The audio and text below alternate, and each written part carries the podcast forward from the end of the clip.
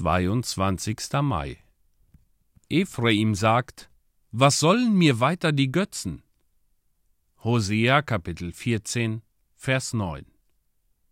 Ephraim, hattest du bisher viel mit Götzen zu tun?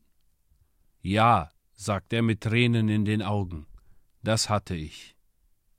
Heuchler meinen weniger, als ihre Worte sagen, aber bei wahrhaft Bußfertigen ist es umgekehrt. Vielleicht beten einige von euch auch irgendwelche Götzen an. Wir wollen in den Tempel eures Herzens gehen und sehen, ob wir dort einen falschen Gott entdecken können. Ich sehe da ein riesiges Götzenbild. Es ist vergoldet und mit glänzenden Gewändern bekleidet.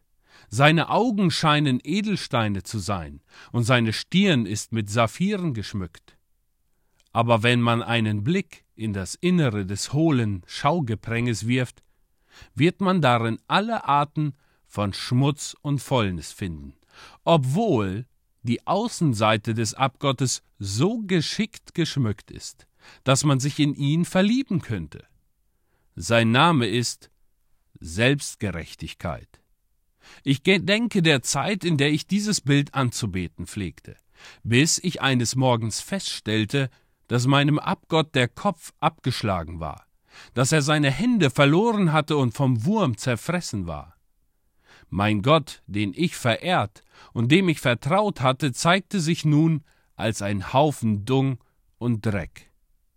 Leider gibt es viele, die eine solche Offenbarung nie erlebt haben. Ihr Götzenbild ist noch in einem vortrefflichen Zustand. Um Weihnachten gerät es ein wenig in Unordnung, und sie fühlen, dass sie sich nicht so betrugen, wie sie sollten, als die Flasche so frei herumhing. Aber sie haben dann den Goldschmied herbeigerufen, das Götzenbild neu mit Gold zu überziehen. Gingen sie nicht an Weihnachtsmorgen in die Kirche und brachten alles wieder zurecht?